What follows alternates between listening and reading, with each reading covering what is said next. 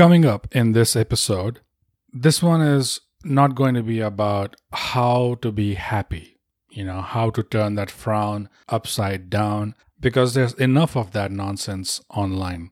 This episode, though, in typical Thigh Gap fashion, we're going to be mentioning the unmentioned, things that slip and slide under the radar, you know, trying to demystify the spooky action at a distance, to use Einstein's phrasing. Because the word happiness gets thrown around so much, people may be using the same word, but they might as well be speaking in different languages. This one's not really an entertainer, not a casual listen. So if you do have to drop off because, you know, life is happening to you, then just hit the follow or subscribe button so that you can come back to it when you have a more still moment to yourself. All right, here we go. We seek happiness, but without knowing where, like drunken men who search for their homes, knowing only that they have one. That was a quote by Voltaire, and I would have probably said that in a silly French accent, but then you would immediately drop off the podcast. Hello, everybody, and welcome back to a new episode of the Thigh Gap podcast. My name is Bogus Noog, and this week the episode is about happiness. It's not easy. Because this word has become such an umbrella term these days, I want to start off by asking you what does happiness mean to you? What is your understanding of that word? Let us know on our socials. On Instagram, we are at underscore thigh gap. On Twitter, we are at thigh gap. And our email is mindthigap at gmail.com. So, as we do for all It's Not Easy episodes, they follow a certain format. We start off with the context of the word. Um, in what context are we using the word happiness? And why exactly it's not easy? And why is it important? Let's start with the context.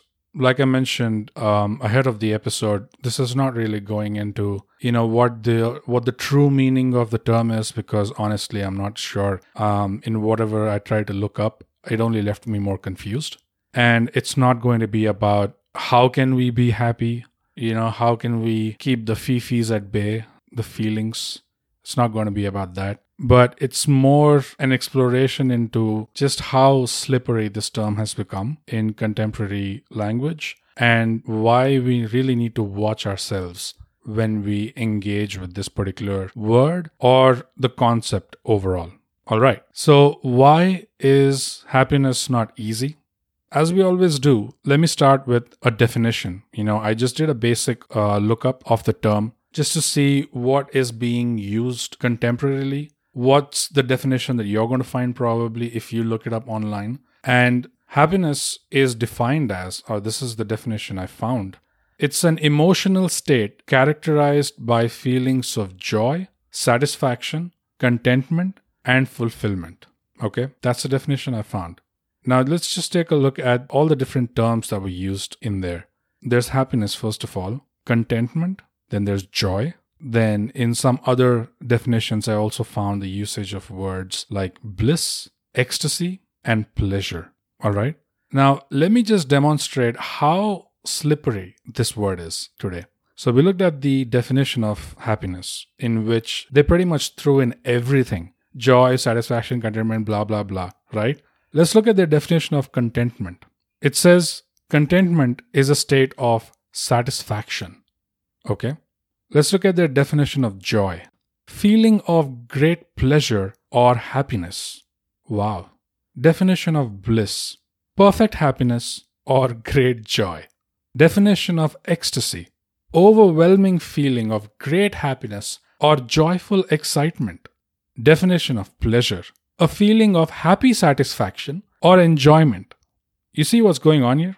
Joy refers to pleasure or happiness, pleasure refers to satisfaction or enjoyment, bliss refers to happiness or great joy, ecstasy refers to great happiness or joyful excitement. So basically, all of these words are just pointing at each other. Am I really seeing a true meaning or a significance in any of these terms? I don't. They're all just pointing to each other. It's a Mexican standoff. Now, if this is what we're going to find when we look these terms up online, you know, because let's say someone somewhere just pauses for a moment and thinks, okay, what do these words actually mean, first of all? Because there seem to be so many of them, right? And if we just think logically for once, the first clue or hint that something's gone wrong is that if there are so many different words in a language, technically it should mean they all have different meanings. Maybe slight or subtle variations in the meaning, but that's the only reason why there should be so many words. It doesn't follow or it doesn't make sense that you would have 15 words that mean the same thing. Over time, yes, any language probably gets corrupted. Any language, you know, down the line we may lose the original essence of what the words were supposed to mean.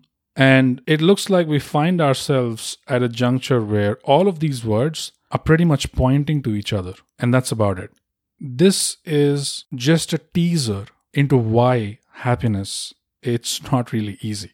You know, because I did a cursory lookup of material or content online on the subject of happiness and you come across videos, you come across TED Talks about how happiness is within you. Then there are listicles about like seven or 10 things that are uh, the traits of a happy individual. One list has seven things, another list has about 15 things. There's videos on how to find happiness in your life. There's videos on how you should not pursue happiness in your life. Then there's videos on how happiness is something that you produce indigenously in your body, like DMT or something, and that you have a never ending store of it. How is anyone supposed to make sense of this? And what's deeper than even that is are all these people, first of all, talking about the same thing here? They use the word happiness, right?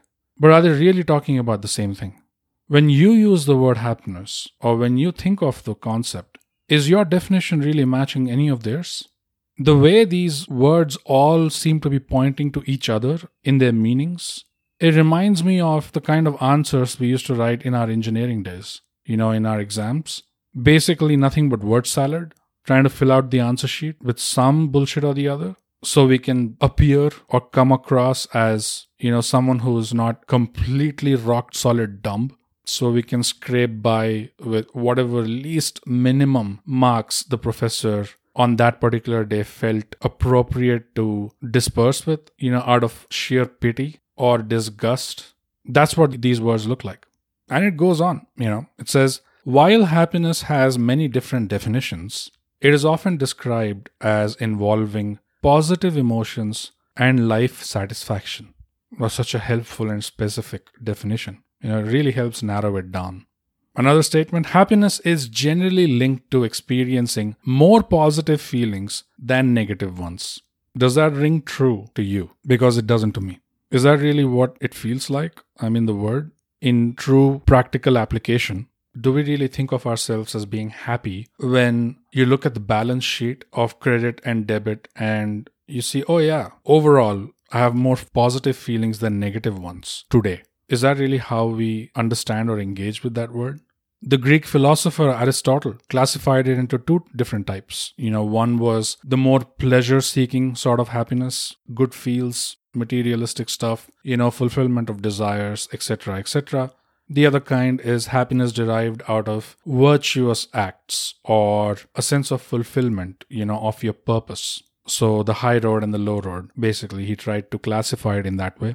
And there's so many descriptions that I came across in my, you know, basic cursory research just to figure out what was the conversation in general like. And in most of these descriptions, you know, they're either describing moods or they're describing experiencing emotions, habits, or a general outlook on life and how someone approaches adversity but I did not find, you know, a single description or anything talking about dealing with a small fleeting moment. That I did not find. So then I try to look at what the Eastern, you know, thought talked about it. And ancient Indian thought talks about it as a classification between physical kind of happiness, a mental kind of happiness, which involves fulfillment, the lack of worry or anxiety, and then there's a spiritual type of happiness, which uses words like joy or ecstasy or bliss. Bliss is the big one, usually. And they continue to say that the purpose of life is actually not happiness. The purpose of life is bliss. And what was the definition of bliss that I described earlier? Perfect happiness or great joy. Awesome. They went on to say that, you know, the blind pursuit of happiness for the sake of happiness alone, it actually leads to attachment, it leads to bondage, or in today's terms, you can say it leads to addiction or kind of slavishness. That you actually are digging yourself into a trap. If you're chasing happiness for happiness' sake and that all types of happiness that come out of just fulfilling desires and likes and dislikes they tend to have some consequence or the other. And true happiness actually lies in complete freedom from you know the compulsion to be happy or trying to live in between conditionalities. And there's some more high funda spiritual language which i won't go into but once again, that description of, you know, a small fleeting moment, that I was not able to find. But overall, this Eastern thought process or the ancient Indian way of describing it or classifying it kind of makes more sense. It at least I feel it does a better job of, you know, placing things, you know, classifying things in a way that we can relate with because in the classification of physical happiness they've used terms like pleasure and mental is more fulfillment contentment no worries no anxieties. And then you go to spiritual then you get bliss ecstasy etc so even though i don't get the exact dictionary meanings of the words because of this classification i'm beginning to see what the difference is. So at least that. But i want to come back to that small fleeting moment you know because i'm sure you, you must have heard of famous quotes popular quotes that go something like you know life is what happens while you're ma- busy making plans or life is what actually happens in between moments. Then there's typical instagram kind of quotes that i came across. There's ordinary people out there doing extraordinary things. Okay? I mean that's definitely true but there's no mention of the fact that extraordinary people also have to do ordinary things. There's no escaping that. So, what are we actually talking about there? I'm going to call that the in between place. You know, if extraordinary people have to be doing ordinary things without escape, what is that? Wouldn't it be great if you could just level up in life like a video game? You know like you cross certain levels you do something to prove yourself in whatever capacity at whatever scale and then you get perks you know as you keep graduating. Things like okay i've moved on from stage a to b so i no longer have to brush my teeth anymore. A little further i no longer have to shower. A little further my farts stop smelling bad. Probably start smelling like perfume but sadly, it doesn't seem to work this way. You know, extraordinary people also have to do ordinary things. No matter who or what we end up pulling off, we still have to brush our teeth and still have to wash our butts. This is the in between stuff, you know, the mundane stuff that I was talking about. And there's a reason why I'm talking about that as well. There's a very famous Zen saying that goes before enlightenment, break wood, carry water. After enlightenment, break wood, carry water. It goes back to a story, an old Zen kind of story, where there's a monk and a pupil, and the pupil is seeking enlightenment from his guru. And the guru basically gives certain responsibilities to this guy, saying that every day you have to chop wood for the monastery, and then you have to go down and carry water back up. You have to do this twice a day. So the pupil does this for an extended period of time not really receiving any mind blowing revelations from the monk's teachings. It all seems to be pretty basic. So our man is feeling a little low, you know, feeling a little down. And his guru asks him, What's up? When this guy basically says, Oh, yeah, but I, I expected, you know, it's been a while. I expected to have made some progress in my journey towards my so called destination. But all I'm doing is chopping wood and carrying water every day. That's about it. And the guru says, I was in the same place as you. I used to have the same rush. I also felt frustrated about these daily chores that I had to do. Then I graduated from there. Then I started teaching people, counseling people, you know, powerful people like heads of state. Then I got access to read all of the old sacred manuscripts with all that knowledge. And then I came to realize that in the end, it was all about chopping wood and carrying water. So before enlightenment, chop wood, carry water. After enlightenment, chop wood, carry water. I guess what this is pointing to is the fact that the mundane stuff, the in between stuff in life is inevitable. It almost feels like you're being cheated, you know, when you think you've achieved so much in life. Because you look at so many examples of people who have done a lot of great things, but there still seems to be a hole that they cannot fill. No amount of money, no amount of fame seems to do anything to fill that hole. Then those of us that are actually still climbing the ladder and we're looking at a certain goal and uh, we're looking at you know certain pit stops to reach we have to kind of like when we're taking a break you know in between to sort of catch our breath etc you have to kind of look up at all of that and think okay why are we doing this? Because those guys who got a head start almost all of them to the last one is turning back and saying guys this is not it so then if that's not it then what is it all about then there are Buddhist concepts, you know, very endearing, warm, fuzzy concepts like life is misery. The nature of life is suffering. We are all alone. There's a quote by Charles Bukowski, the author, that goes There's a loneliness in this world so great that you can see it in the slow movement of the hands of the clock. That just takes me back to my school days. I used to literally stare at the clock over my professor's head Every class was 50 minutes long, 5 0. And I used to just look at the minutes go by because there was nothing else I could do. I used to think about when when this torture would end. I don't mean the class, I mean that whole cycle. Because at the end of 50 minutes, clock is reset and timer starts again, the next 50 minutes.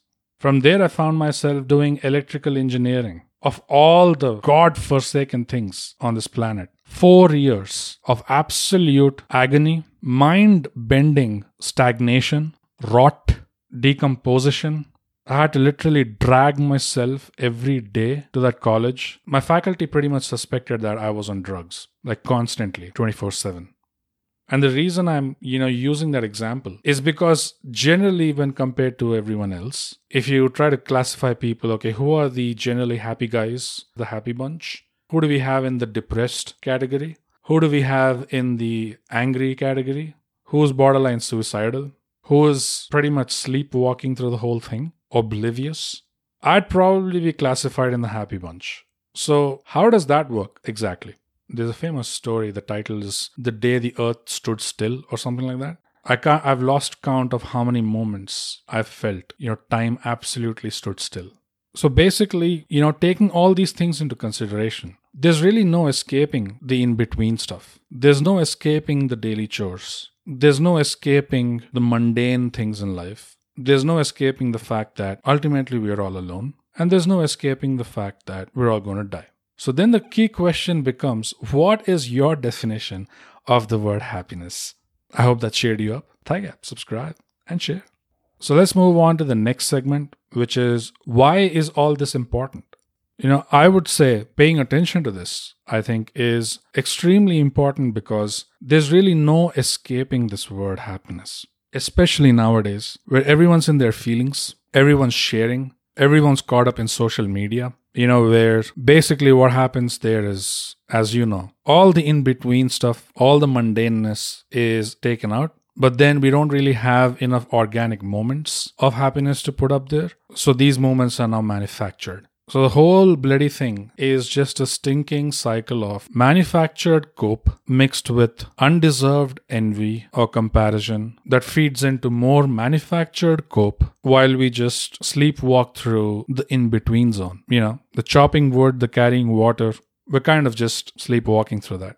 There's just no escaping this word happiness nowadays we'll all be confronted by all kinds of people that we interact with. You know, and I really think it's extremely important, first of all, to have our own solid footing on this word and what our understanding is, what our definition is. What does happiness mean to us personally, individually? To hell with the rest of you know whatever uh, videos you find online because they're all just talking about different things. You know some people are talking about physical happiness some people are talking about mental happiness some people are talking about impractical happiness things like you should be happy always you can manufacture it. Doesn't make sense. But the one thing that's common is they're all referring to different things and they're all using one umbrella term happiness. And the people that we interact with, God alone knows what definition they are picking out while they're having a conversation with us about happiness. So even though the same word is being used, the underlying definitions being different,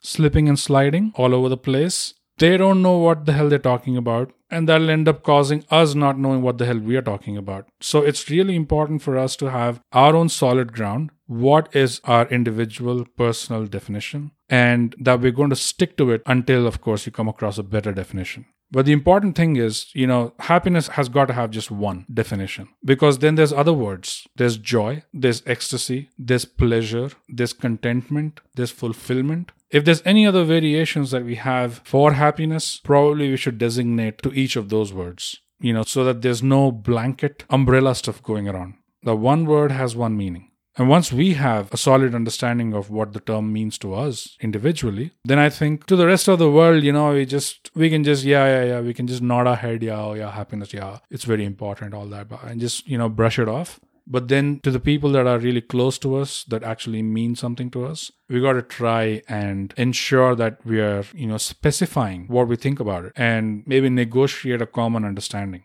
As far as my own personal take from my observations and my own theory as of now, I like to define it as, you know, the smallest measure or the smallest moments in time that, you know, spike up. Like if you think of it as a graph, every time the graph spikes up, it's a happy moment. And every time the graph spikes down, then it's either an unhappy moment or it's that in between zone. Because I want to clarify here like, even if we reach a state where the chop wood, carry water, daily chore activities that are mundane, even if we reach a stage where we are being mindful, because that's what they talk about, that's what the whole Zen thing is about, is to be mindful in everything you do, even if it is the mundane tasks. And that is where you will relieve yourself of, you know, whatever it is that afflicts you while doing those things that is where even in the small mundane stuff you'll see a potential to be content i don't want to use the word happy because that constant period of you know feeling full or feeling not unhappy i find that matching more with words like contentment or satisfaction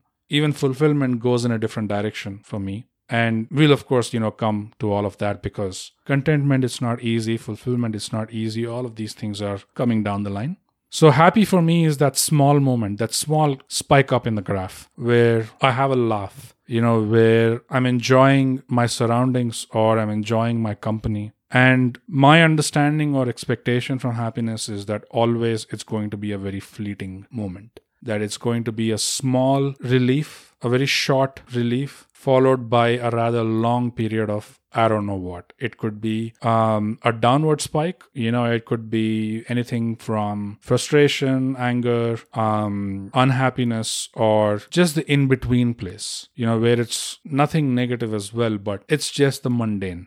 So, personally, I don't really hold expectations of happy moments to extend for a long period of time.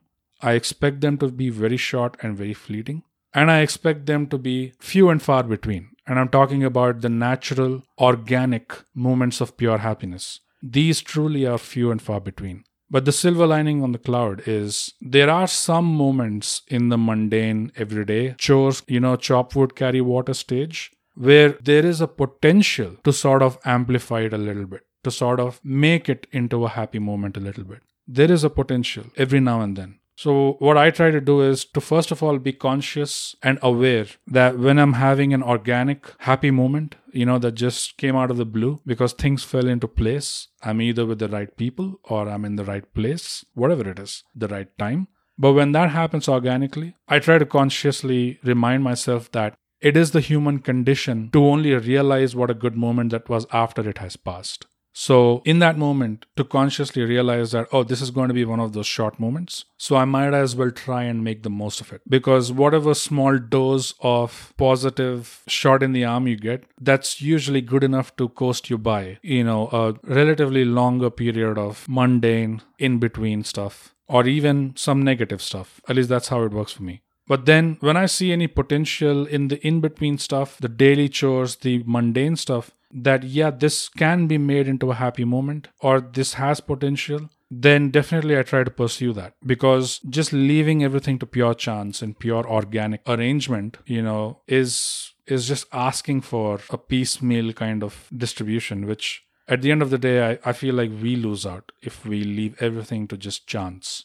There has to be some initiative, I guess. But that's sort of, you know, my theory on it and what I try to do with my understanding of the word. And it's just the knowledge that this is going to go, this is going to go. This moment is actually one of those moments that you will look back later and think, yeah, that was a moment that was really cool. That was, I was happy there. So when I'm in that, of course this realization comes after you know losing out on quite a few of those and then realizing but when I'm in that, I try to remember and try to be as present as possible to milk it for what it's worth, to try and listen more and maybe reciprocate more and involve more, engage more. You know, and that small dose just seems to be good enough for a while. And all this talk about being happy, even through hardships, being happy in adversity, because you're an unlimited source for happiness. You can keep manufacturing it like DMT in the pineal gland or something. I don't buy it that again for me i'm not denying that that concept exists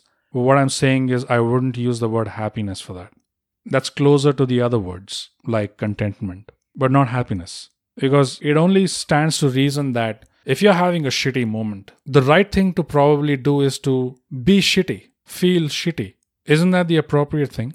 Whether that was deserved or undeserved isn't it probably right to feel shitty in the shitty moments to stay with that, you know, to kind of live in it. Again, that's nothing but being present in that. Because anything else, like doing anything else apart from going through the shittiness, feeling the shit, being shitty through the shitty moments, anything else that we do from that, isn't that just a way of running away from that? Isn't that just a way of running away from it only to delay things further? And if you're delaying these things, who's to say that's not delaying that moment of happiness that was coming down the line? So yeah, this thing, you know, it's not a breeze. I mean, this thing is so slippery, this word. I had a vague idea when I started out, but once I started looking at the definitions of all those words and they started pointing to each other, I mean, but I'd love to know what you guys think. Um, if you've stuck around this far, man, talk about being a masochist. Someone likes punishment.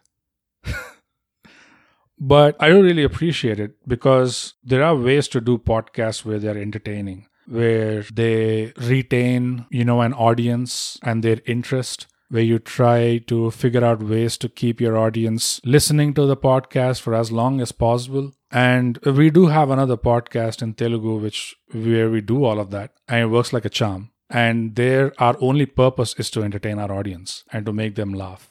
But this one, this one is the opposite. There's no home delivery, there's no creature comfort. It's not easy. Doing it, listening to it, sticking to it, the whole thing. It's not easy, but that's why it's worth it.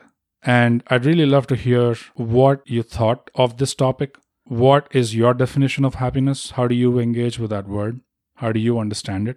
Whether you agreed with anything that was, you know, shared in this particular podcast episode or whether you disagreed with it. You know, either ways, you can reach us on Instagram at underscore thigap, on Twitter at thigap, on email at mindthigap at gmail.com.